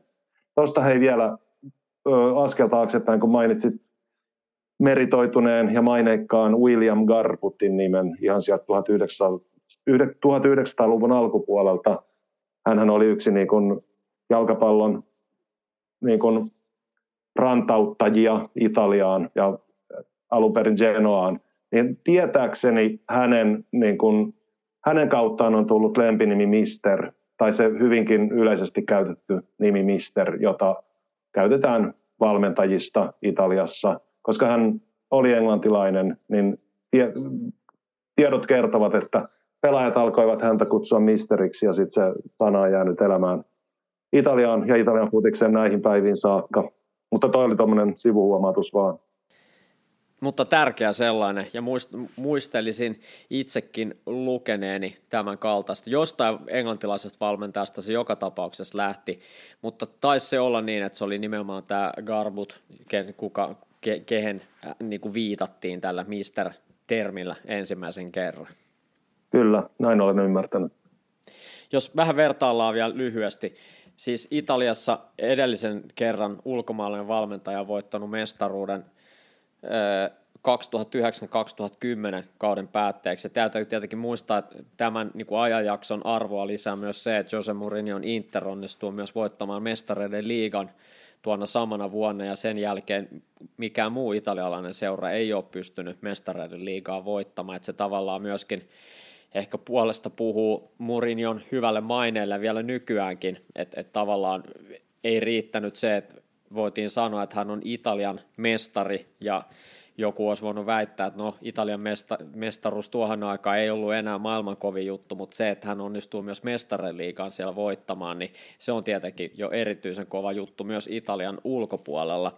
Niin tähän vertailun vuoksi niin, niin muistuttaa myös se, että, että esimerkiksi Englannin valioliigas edellinen öö, englantilainen valmentaja on voittanut mestaruuden vuonna 1991-1992, eli 30 vuotta sitten, ja brittiläisestä, jos lasketaan skotlantilaisetkin mukaan, niin tietenkin Sir Alex Ferguson 2012-13 vuonna on voittanut. Siellä on melkein 10 vuotta, kun edes brittiläinen valmentaja on voittanut mestaruuden. Et verrattuna valioliigaan niin ero on tosi iso, kun puhutaan tota, ulkomaalaisten voittamistitteleistä, eli se on oikeastaan päinvastainen tilanne kuin Italiassa tällä hetkellä, ja tietenkin viime vuonna La Ligassa Diego Simeone, argentinalaisvalmentaja, joka tässäkin lähetyksessä on monesti tullut esiin, niin voitti mestaruuden, Saksassa Bundesliigassa edellinen ulkomaalaisen voittama mestaruus on tietenkin Carlo Ancelottin mestaruus Bayernin kanssa kaudella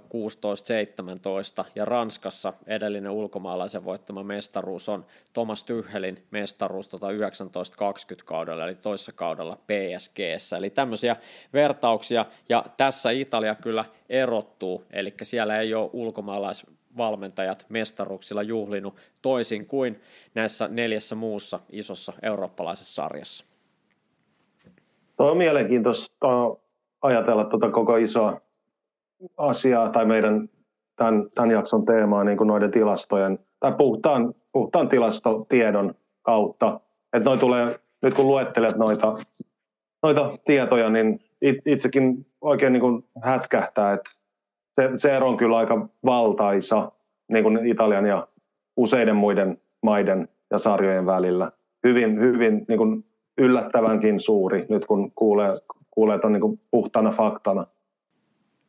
Niin, ja jos lyhyesti tässä vielä tota, nostaa esiin sitten niin kuin Italian kansalaisia, jotka toimii muissa sarjoissa päävalmentajina, näistä top-sarjoista puhumatta, puhuen, niin tota, tietenkin valioliikas Antonio Conte ainakin toistaiseksi vielä tota, Tottenhamin päävalmentaja, hän siis ainoa italialainen siellä.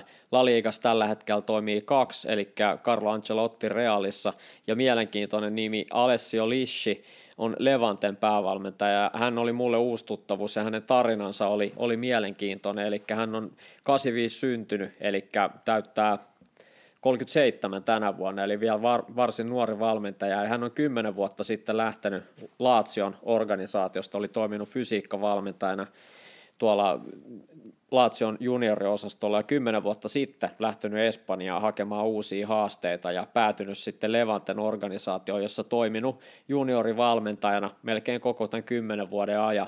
Ja nyt sitten kun Levantes päävalmentaja sai potkut, niin hänet nostettiin sitten tota, päävalmentajaksi loppu, loppukauden ajaksi. Eli tämmöinen italialainen valmentaja kuin Alessio Lisci, niin tota, tällä hetkellä Levantessa. Ja Levantella tietenkin kova taistelu sarjapaikasta tuolla tota, La Ligassa, mutta mielenkiintoinen nimi ja osoitus siitä, että myös italialaisia valmentajia on lähtenyt nuorena ulkomaille hakea erilaisia kokemuksia ja, ja tota, kannuksia. Et kenties joskus hänet nähdään vielä Serie Assa, mutta mulle ei ollut ainakaan tuttu tämä kaveri. Onko Mitri sulle Alessio Lisci tota, aiemmin tuttu valmentaja? Olen jo lukenut hänestä pari haastattelua. Hyvin, hyvin mielenkiintoinen niin kuin toi tausta ja kertoo siitä, että että, että no vaikka joillekin mahdollisesti, en tiedä, mutta ehkä mahdollisesti meidän kuulijoille, ketä te olettekaan rakkaat kuulijamme, niin ehkä hyvä osoitus siitä, että jos valmentaminen ulkomailla kiinnostaa, niin kyllä se vaatii, vaatii rohkeutta ja ennakkoluulottomuutta, että siinä, siinä on ehkä ne niin kuin avain, avaineväät, että jos, tai ilman niitä on turha ehkä edes suunnitella tai haaveilla valmentamisesta ulkomailla. Ja tuon Lischin tapauksessa mielenkiintoista, että kuitenkin Italiankin tasoisesta ja suuruisesta jalkapallomaasta sit, niin kuin on tarve lähteä pois ja ikään kuin tutusta ympäristöstä ja kotiseudulta toiseen suurmaahan, eli tässä tapauksessa Espanjaan. No joo, siinä, on, siinä oli joku henkilö, jokin henkilökohtainen tarve ilmeisesti. Mä en muista ihan tarkkaan niiden haastattelujen sisältöä, mutta, tota, mutta ro, rohkea päätös ja se on tuottanut nyt ainakin sen verran hedelmää, että hän on noussut tosiaan Levanten päävalmentajaksi. Aika, aika mielenkiintoinen kyllä niin kuin lähihistoria hänellä. Juuri näin, ja muistutetaan vielä siitä, että Roberto de Cervi, Shakhtar Donetskin päävalmentajana toimii Ukrainan pääsaarissa ja sielläkin de Cervillä viimeisimpiä lehtitietojen mukaan, niin hän on, hän on siis yhä Ukrainassa ja, ja, ja tota, ei, ole, ei ole päässyt kotimaahansa. Ja hän oli sanonut, kun peli oli alun perin tarkoitus pelaa lauantaina, että hän oli sanonut ainakin lehdistölle, että ei halunnut kääntää selkäänsä kannattajille, että on jäänyt sinne.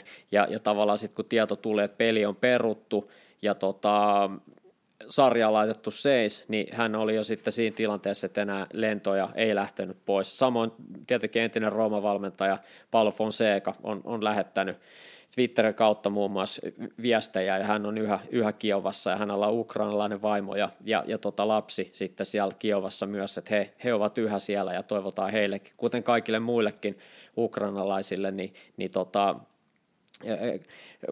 hyvä, hyvää terveyttä ja, ja ennen kaikkea onnea sinne. Ja täytyy muistaa, että De Cervin tiimissä oli myös, olisiko ollut seitsemän tai kahdeksan muuta italialaisvalmentajaa, ja he ovat kaikki vielä, vielä siellä. Ja tota, tietenkin Turkin pääsarjassa Francesco Farioli toimii tällä hetkellä Alaniasporissa, sitä ennen Fatih Karongyrgyssä. Ja tietenkin Francesco Fariolin tiimissä myös Alanisporissa, niin kuin oli täällä aiemmassa seurassa, niin toimii suomalainen maalivahtivalmentaja Jarkko Tuomisto, joka on jo pitkään kiertänyt ympäri maailmaa jalkapallon parissa, ja tietenkin hän jos kuka, niin läheisesti toimii päivittäin Francisco Fariolin kanssa yhteistyössä, joten siellä on varmasti kenties todella, todella niin kuin potentiaalinen mahdollisuus myös sille, että, että kenties nähdään suomalaista valmennusosaamista Serie Aassa joka, jo, joku päivä. Että he ovat, muistaakseni on sieltä Qatarin Aspire Akademista, jossa nyt ihan väärin muistan, niin, niin tota, tuttuja. Ja, ja tota Fariolikin on nuori, vasta 89 syntynyt päävalmentaja Turkin superliigassa, niin kenties toi tiimi pysyy kasassa ja menestystä tulee, niin varmasti Farjoolillakin tulee kysy, kyselyitä kotimaahansa ja olisi se upeata nähdä Jarkko sitten seriaan tiimissä mukana, että se olisi, se olisi upea juttu meille kaikille suomalaisille. Joo, ehdottomasti ja tota, kyllä, kyllä nyt kun puhutaan tota, ehkä hetki tai en tiedä mikä sulla oli ajatuksena, mutta italialaisista päävalmentajista ulkomailla – niin moni, tai no en tiedä kuka muistaa, mutta voi olla, että moni ei välttämättä muista, että esimerkiksi niinkin kovassa pestissä kuin Unkarin maajoukkueen päävalmentajana valmentaa tota Marko Rossi, ja aika hyvin on valmentanutkin, ja hänellä on Unkaristakin seurajoukkuetasolta kokemusta jo vuodesta 2012.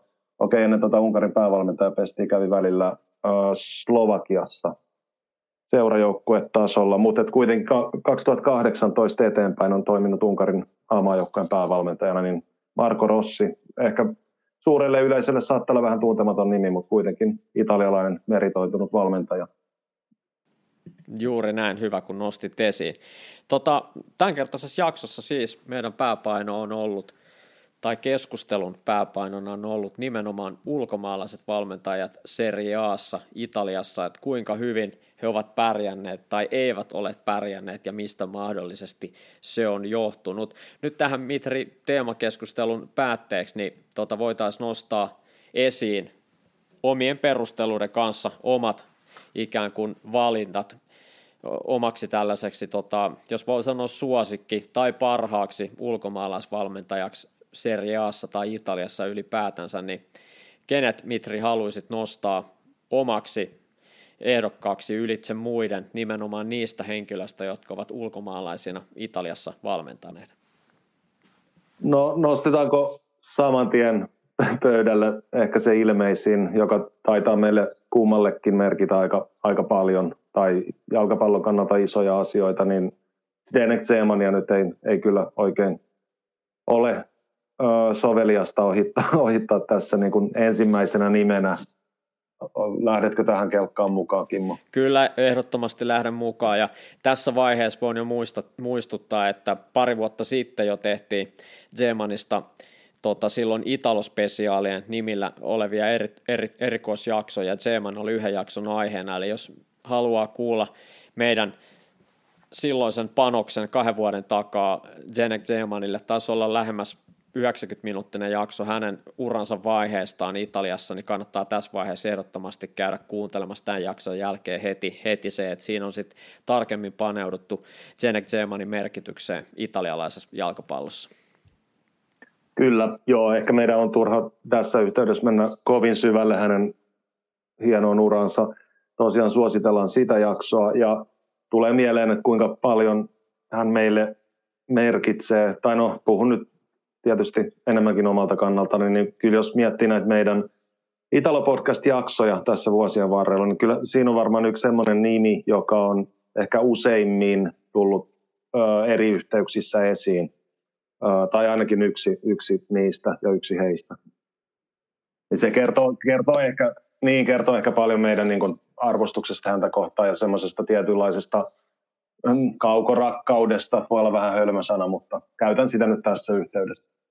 Kyllä, ja muistetaan, että Zenek Zeman yhä jatkaa valmentajan uransa, että hän on tuolla Serie Gissä tällä hetkellä pelaavassa Calcio Foggiassa niin tota, päävalmentajana ja siellä Zemanin joukot jahtaa tota playoff-paikkaa ja, ja tota, katsotaan aina silloin tällöin myös ollaan täällä meidän Italo-podcasteissa aina vähän päivitetty, että mikä on, mikä on sarjatilanne, ja viimeksi kun sarjataulukkaa katselin, tuossa olisiko ollut eilen, niin siellä oli vielä playoff-paikoilla hyvän, hyvillä kyttäysasemilla, mutta Mitri, vaikka nyt sen syvemmin mennä Zemaniin, niin pienet perustelut tässä kohtaa, miksi juuri hän on, on se sinun ja, ja minunkin, niin tota, saat itse perustella ensin, että mikä tekee Zemanista kaikkien aikojen ulkomaalaisvalmentajan seriassa. Hän ei ollut esimerkiksi sillä listalla, joka niitä mestaruuksia on voittanut.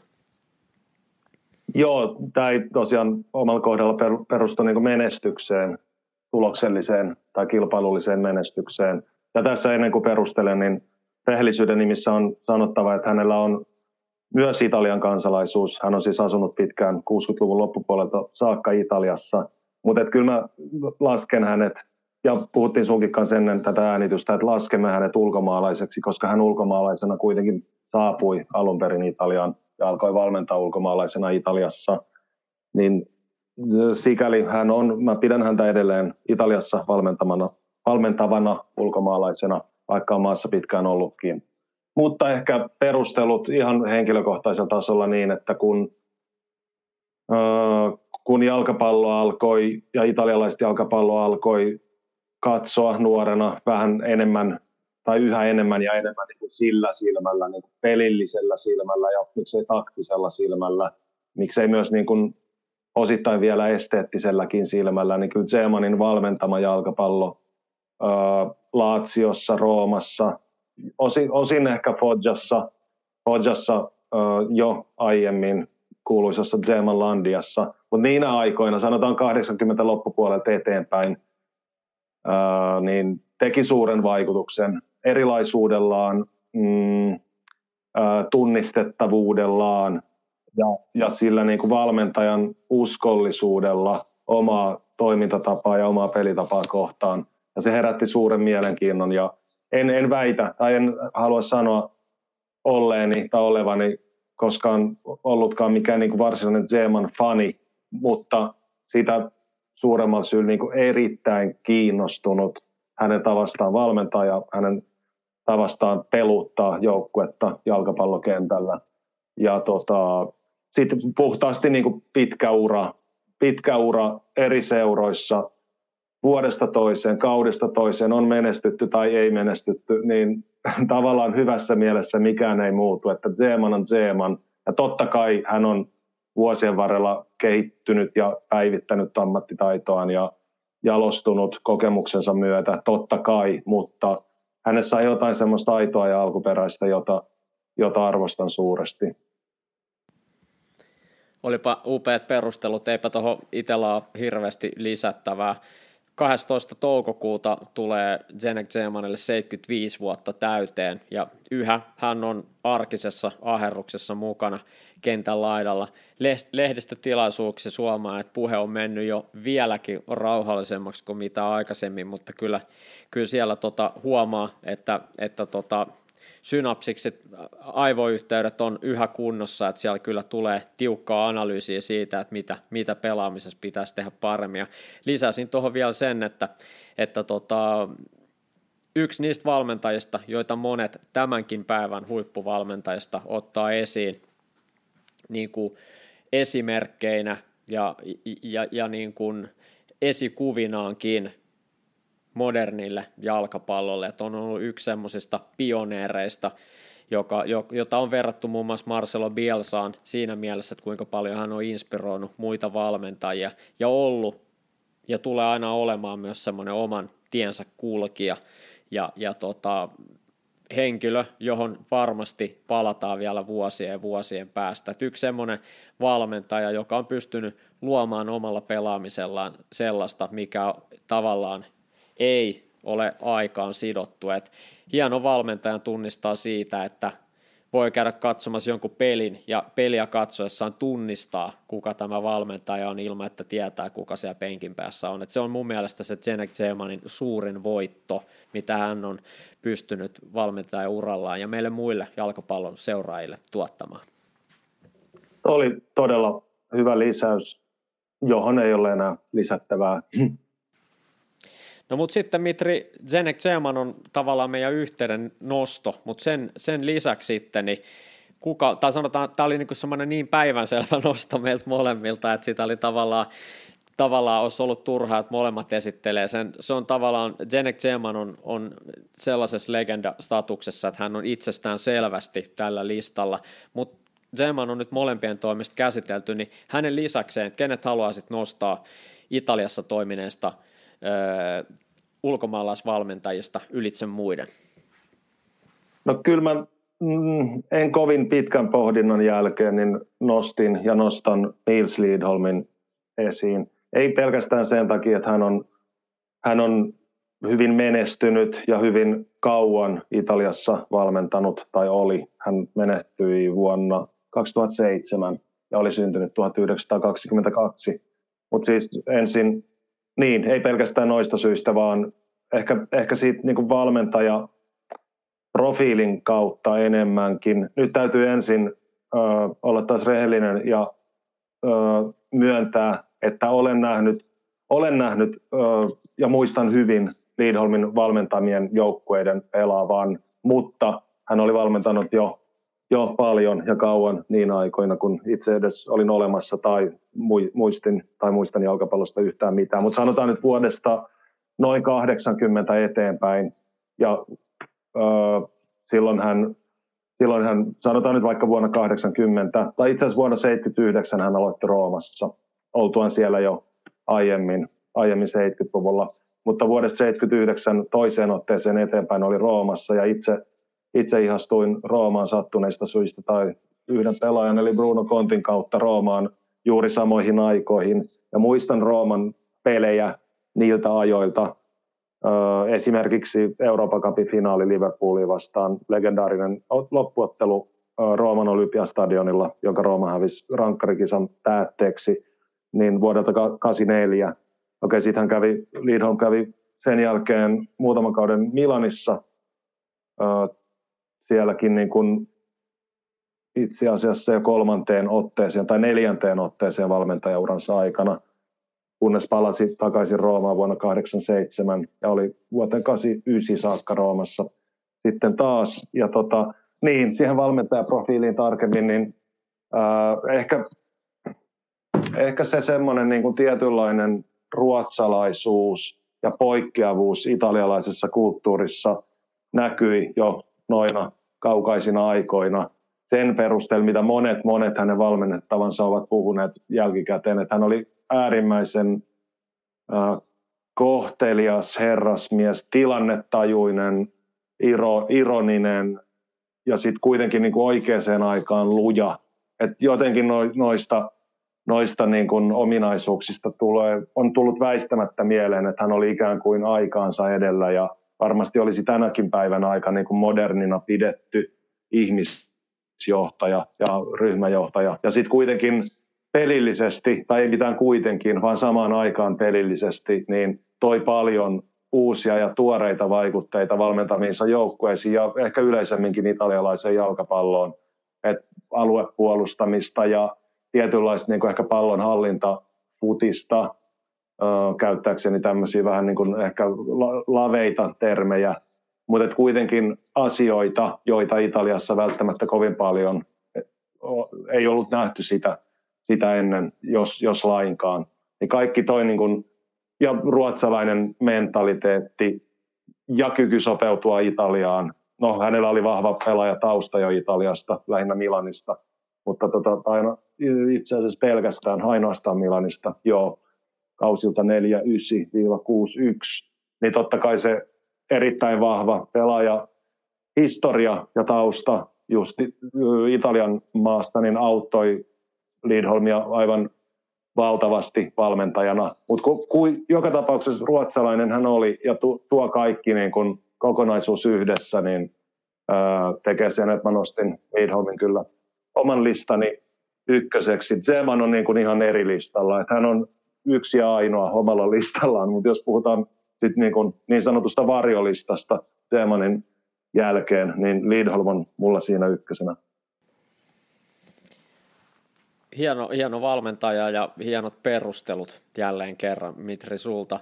Tota, Tämä oli sinänsä hyvä valinta, koska, koska tota, tai osuva valinta, koska tota, mun oma nostoni on, on hänen maamiehensä ja, ja, ja tavallaan myös hänen tiensä, tietään viitoittanut Sven-Göran Eriksson, eli siis Nils Lidholm viitoitti omalla menestyksellään tietä myös Sven-Göran Erikssonille, ja mä nostasin Sven-Göran Erikssonin omissa papereissani kaikki aikojen ulkomaalaisvalmentajaksi eri aassa hyvinkin henkilökohtaisista syistä, eli pelkästään hänen niin kuin elämän tarinansa on erittäin inspiroiva, eli Eli se, että kuinka hän pienestä, pienestä Tursbyn kylästä Ruotsista pääsi aina seriaan salamavalojen välkkeeseen, niin se on, tuntuu ihan uskomattomalta tarinalta. Ja myös niin kuin Zemanista, niin myös Erikssonista löytyy meidän tekemämme erikoisjakso, että jos sitä ei ole kuunnellut, niin kannattaa kuunnella. Siellä paneudutaan tarkemmin hänen uransa vaiheisiin, mutta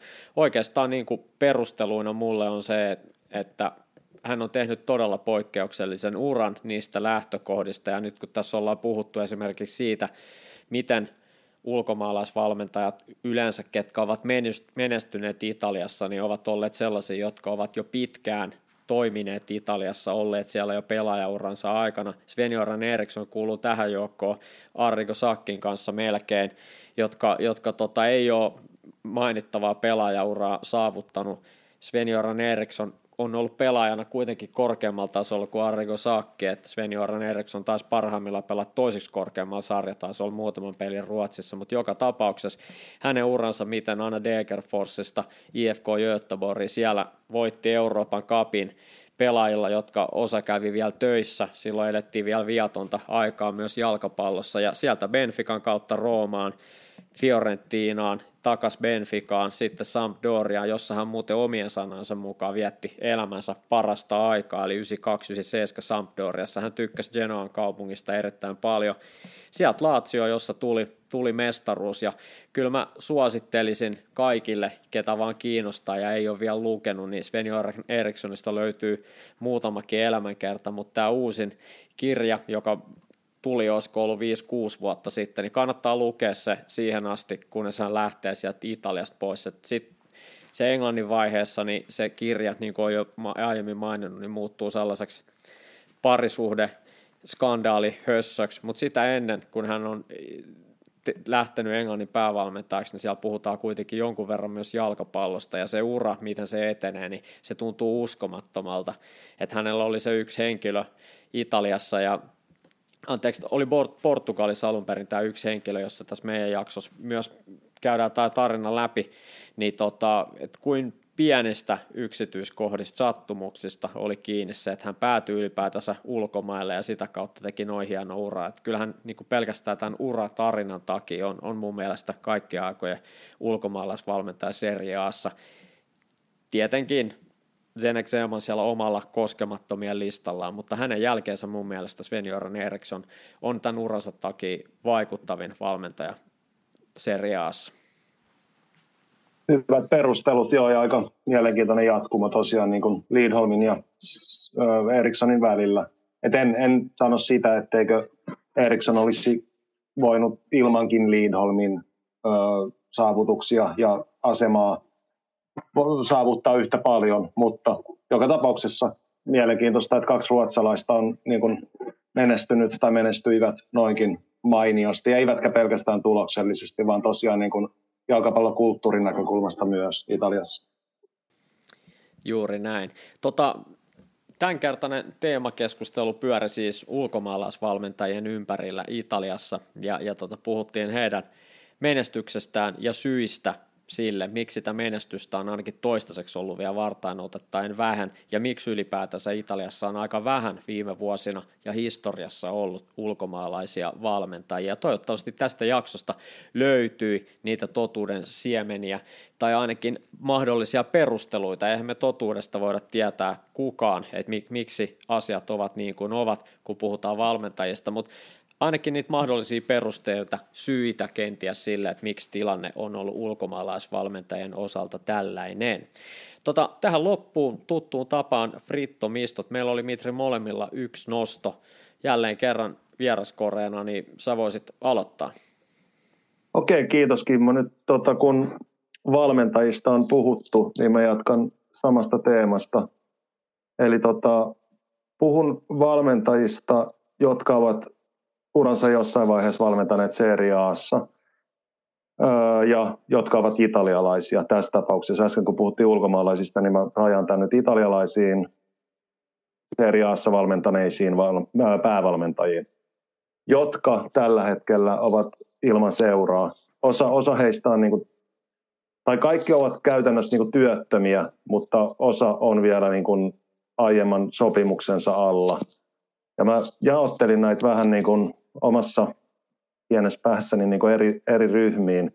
Ja aloitan tavallaan, niin kuin, miten nyt sanoisi, häntä päästä tai, tai tota, no joo, aloitan tämän, tämän niin kuin hyvin kokeneista valmentajista, joista niin kuin, tässä on kolme tai jopa ehkä neljäkin eri, eri ikään kuin kategoriaa, joista ensimmäinen on semmoinen, että ehkä ihan niin kuin ikänsä puolesta tai muista syistä on, on aika epävarma, että val, valmentavatko he enää tai etsivätkö mahdollisesti uutta, uutta seuraa tai työnantajaa. Niin joka kategorian ja joka ryhmän voisi luetella paljon lisäkin nimiä, mutta näissä kaikissa nyt on muutamia. Eli ensimmäisen ryhmään laskin muun muassa Fabrizio Castorin, Francesco Guidolinin, Luigi Del Nerin – ja sitten voisi listaa jatkaa siitä eteenpäin. Mutta semmoisia hyvin kokeneita, jotka, jo, jo, joiden kohdalla on syntynyt kysymysmerkki, kysymysmerkki, että valmentavatko he enää. Esimerkiksi noin kolme mainittua nimeä ovat, ovat niin kuin paljon, saavut, paljon saavuttaneet ja saavuttaneet niin kuin hyvin vahvan ja vankan maineen ja aseman Italiassa. Et mielenkiintoista nähdä, josko noinkin kokeneet valmentajat vielä palaavat, palaavat töihinsä. Heistä tuli mieleen muun muassa Alberto Malesani, josta luin mielenkiintoisen haastattelun ihan muutama päivä sitten veronalaisesta Lareena paikallislehdestä tai sen verkkoversiosta. Et hän, no joo, tämä asia oli jo aiemmin tiedossa julkisesti, mutta oli mielenkiintoista lukea, että hän on niin kuin päättänyt lopettaa valmentamisen ja keskittyy nyt Veronan seudulla, niin kuin vanhalla tai synnyinseudulla niin kuin viinin viljelyyn ja se on hänen intohimonsa tällä hetkellä. Et siinä on yksi niin kuin entinen huippuvalmentaja, joka tuntuu niin kuin selvästi tehneen päätöksen, että nyt jalkapallon valmentaminen on ainakin toistaiseksi saanut riittää.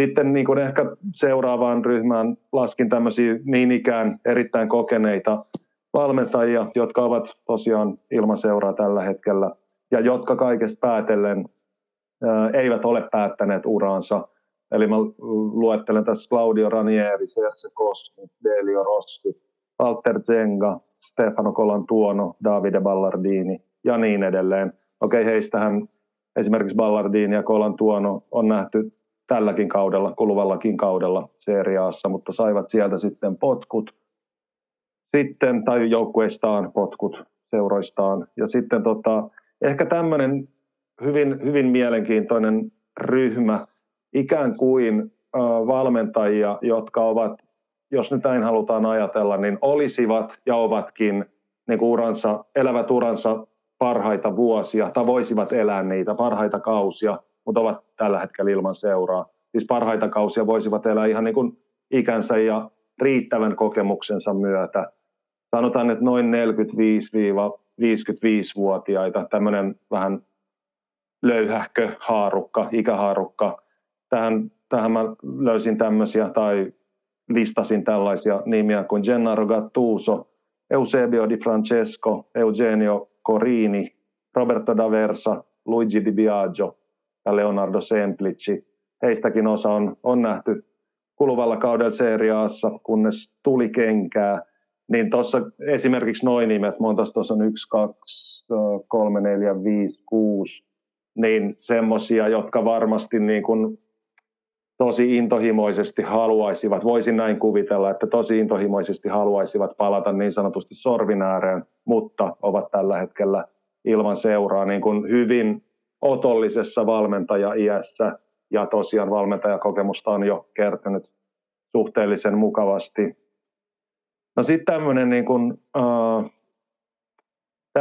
ryhmä, melko, tai hyvinkin, osittain melko ja osittain hyvinkin kokemattomia valmentajia, joista on pidetty aika kovaa meteliä tässä niin kuin viime vuosien aikana.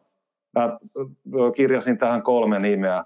Andrea Pirlo, Enzo Maresca ja Fabio Liverani, joita on ehkä osittain, mm, osittain ei niinkään heidän omasta syystä, vaan ehkä median myötä niin nostettu aikamoiselle jalustalle, vaikka he kaikki kolme, etenkin esimerkiksi Pirlo ja Mareska päävalmentajina ovat hyvin kokemattomia, hyvin hyvin kokemattomia. Otetaan nyt vaikka Pirlo, joka, jolla on tällä hetkellä vain yhden kauden päävalmentajakokemus, eikä enempää tai vähempää kuin Juventuksesta, niin he, mä haluan olla nyt hieman ilkeä, he pelin innovaattorit ja pelin uudistajat, pelin uudelleen keksijät, oplaa, kappas vain, ovat ilman sopimusta tällä hetkellä. Kaikki kunnia heidän ammattitaidolleen ja tähän astiselle kokemukselleen, mutta, tota, mutta, mutta kysymys kuuluu, että mikä ihme siinä on, että noin laadukkaat valmentajat ovat tällä hetkellä ö, työttöminä käytännössä, elleivät he sitten tee jotain muita töitä, sitä en tiedä. Ja sitten ihan spesiaalitapauksena Roberto De Zerbi, jonka mainitsit jo aiemmin, eli Shakhtar Donetskin päävalmentaja, jolla on edelleen sopimus voimassa ja tiettävästi tälläkin hetkellä edelleen niin kuin jumissa Ukrainassa. Ja hänenkin sopimuksensa on voimassa vielä mm, tai kesään 2023, eli ensi vuoden kesään. Eli käytännössä ensi vuosi, ensi kausi on vielä sopimusta jäljellä, mutta hyvin mielenkiintoista nähdä, mitä hänen spesiaalitapauksessaan tapahtuu. Toivotaan tietysti inhimillisesti hänelle ja hänen perheelle nyt kaikkea mahdollista hyvää. Mutta tämmöistä listausta tein ilman sopimusta tällä hetkellä olevista italialaisista valmentajista, jotka ovat uransa jossain vaiheessa valmentaneet Serie Aassa. Hieno päivitys ja, ja tota, tässä kun katsotaan vaikka Serie A sarjataulukkoa, ne seurat, jotka tällä hetkellä olisivat kenties hakemassa päävalmentajaa. Tietenkin jos ajatellaan sarjas säilymistä, niin se nyt alkaa olla niin kuin viimeiset hetket vaihtaa valmentajaa, ja tällä hetkellä Salerin Taana-sarjan viimeisenä on vaihtanut jo kaksi kertaa valmentajaa. Genoa on myös vaihtanut kaksi kertaa valmentajaa jo toiseksi viimeisenä. Kaljari on vaihtanut kerran. Matsari nyt saanut pientä nostetta. Siellä on nyt neljä peliä menty ilman tappioa. Aika epätodennäköistä nähdä, että noista kolmesta viimeisestä kukaan vaihtaa enää tämän kauden aikana päävalmentaja. Kaikkeahan saattaa tapahtua. Sitten jos katsotaan seuraavat tuosta putoamisviivan yläpuolelta, Venetsia, Paolo Zanettila tietenkin viime kauden nousu oli upea saavutus. Se on varmasti antanut hänelle ainakin hieman lisää aikaa. Tällä hetkellä he ovat yhden pelin pelanneet vähemmän kuin Kaljari tasapisteessä 22 pisteessä.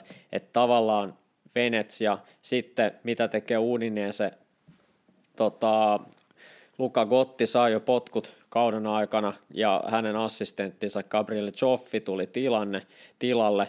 Hän todennäköisesti jatkaa kauden loppuun. Udineeselläkin kolme pistettä tuohon putoamisviivaan. Spezia, nyt on tullut tuota, Tiago Mottalle hyvän jakson jälkeen kaksi tappioa putkeen. Painetaanko siellä vielä paniikkinappulaa? Sampdoria sitten on jo vaihtanut, ja tota Gianpaolo on nyt kolmesta pelistä saanut kaksi voittoa, anteeksi neljästä pelistä kaksi voittoa, kaksi tappioa, ja sitten Bologna, Mialovicin tilanteesta on puhuttu paljon, he saivat nyt tärkeän voiton viime viikonloppuna nimenomaan Spezia vastaan, jotenka tuossa oli Mitri pitkä lista valmentajia, potentiaalisia valmentajia, mutta jos katsotaan tämänhetkistä Serie Ata, niin ne joukkueet, jotka vois kenties vaihtaa valmentajaa, niin mä, mä näen, että siellä on kolme semmoista, ja ne on Bologna, Udinese ja Venetsia. Et Tiago Motta, joka oli mun ensimmäinen veikkaus potkut saavaksi valmentajaksi, niin tällä hetkellä näyttää siltä, että hän tulee pitää tuon paikkansa loppuun asti ja Spezia säilyy sarjastaan veikkaus, mutta Udinese, Venetsia, Bologna kenties saattaa tehdä vielä jonkinlaisia liikkeitä. Olisiko siinä, Mitri, kolme semmoista joukkuetta, josta kenties nuo sun listan mainitsemat valmentajat täydentää ne kaikki kolme paikkaa, jos semmoinen tilanne tulee. Mutta muuten mä en Mitri oikein näe, että tuolla olisi tavallaan tarvetta ainakaan Serie puolella tällä hetkellä. Joo, tuohon on oikeastaan vaikea sanoa yhtään mitään muuta kuin, että on muistettava, että sarjaahan on jäljellä enää reilut kymmenen kierrosta. Okei, siellä on vähän eri määrä pelejä eri joukkoja, mutta joka tapauksessa, jos, jos sellainen tarve tulisi, jollekin seuralle tai joukkueelle, niin mä en ole ihan varma, olisiko tällä hetkellä kokematon valmentaja, jolla saattaisi olla vaikka kuinka hyviä niin kuin ajatuksia pelistä ja pelaamisesta, niin olisiko sen kaltainen valmentaja ehkä ihan välttämättä sopivin mahdollinen sellaiseen joukkueeseen loppukaudeksi, jolla ei mene tuloksellisesti hyvin. Ja nyt täytyy korjata muuten yksi asiavirhe itseltäni, eli Enzo Mareskahan ei ole valmentanut Serie Aassa, vaan oli Parmassa Serie Bissä. Että se, hän on tavallaan siinä mielessä tämän mun oman listani ulkopuolinen, mutta kuitenkin sellainen valmentaja, jolla varmasti on tulevaisuutta, niin kun, jos ei Serie Aassa, niin sitten jossain muussa niin Serie Viitä suuremmassa sarjassa, näin voisin kuvitella, mutta joo, vielä tuohon sun kysymykseen, mä lähtisin, jos joku seura, jokin seura päättää vielä tämän kauden aikana vaihtaa valmentajaa, niin okei, sitten tietysti siinä on monta osapuolta, joiden pitää päästä yhteisymmärrykseen, mutta mä lähtisin hakemaan ehkä seurajohtajana itse, vähän tietysti joukkueesta riippuen, uutta valmentajaa joukosta, Gattuso, Di Francesco, mahdollisesti, ehkä hänkään nyt ei ihan välttämättä, mutta Gattuso, Korini, okei okay, Daversa ei voi, koska hän on Sampdoriassa jo valmentanut tällä kaudella, kuten ei myöskään Semplici, joka oli Kaljarissa tällä kaudella, säännöt ei sitä salli. Ää, niin tuommoinen to, to, niin sopivan kokenut ja sopivasti ehkä vähän menestynytkin, kuten Gattuuso tai Koriini, voisi tällä hetkellä olla ehkä oma, oman, omasta mielestäni melko sopiva johonkin uuteen tai niin, uuteen ympäristöön heidän tapauksessaan. Kyllä, mielenkiintoista, mielenkiintoista nähdä, jos muutoksia vielä tulee, että ketä, ketä kenties tuolta sun listalta pääsee, pääsee vielä hommiin tämän kauden aikana, mutta niin kuin sanottu, kausi lähenee loppua ja tavallaan todennäköisyydet valmentajan vaihdoksille pienenevät koko ajan. Ja enemmän sitten, jos tässä loppukaudessa tehdään joitain vaihtoa, niin ne kenties on sitten jo enemmänkin tarkoitus jo tulevaa ajatellen, mutta katsotaan ja seurataan, miten tilanne kehittyy. Tota, meikäläisen nosto vielä tähän loppuun. Tämä on, tämä on ehkä niin kuin, oli erittäin niin kuin kattava, ammattitaitoinen öö, katselmus tämän hetkellä niin kuin vapailla markkinoilla oleviin valmentajiin tai valmentajiin, jotka ovat tavallaan vapaana, mutta vielä sopimuksen alla mahdollisesti liikkumassa jonnekin muualle, niin tota, tämä sentään, tämä mun nosto on sitten niin sanottusti tällainen niin kuin frittomisto puhtaimmillaan ja ehkä sellainen, sellainen niin kuin, mitä niin kuin itse, itse ajattelin, että mitä nämä frittomistot silloin joskus, kun päähän tämmöinen ajatus pyörätti, niin voisi olla, nimittäin näin tuossa näin tuossa ja korjauksena vielä, että frittomistothan voi olla aivan mitä tahansa.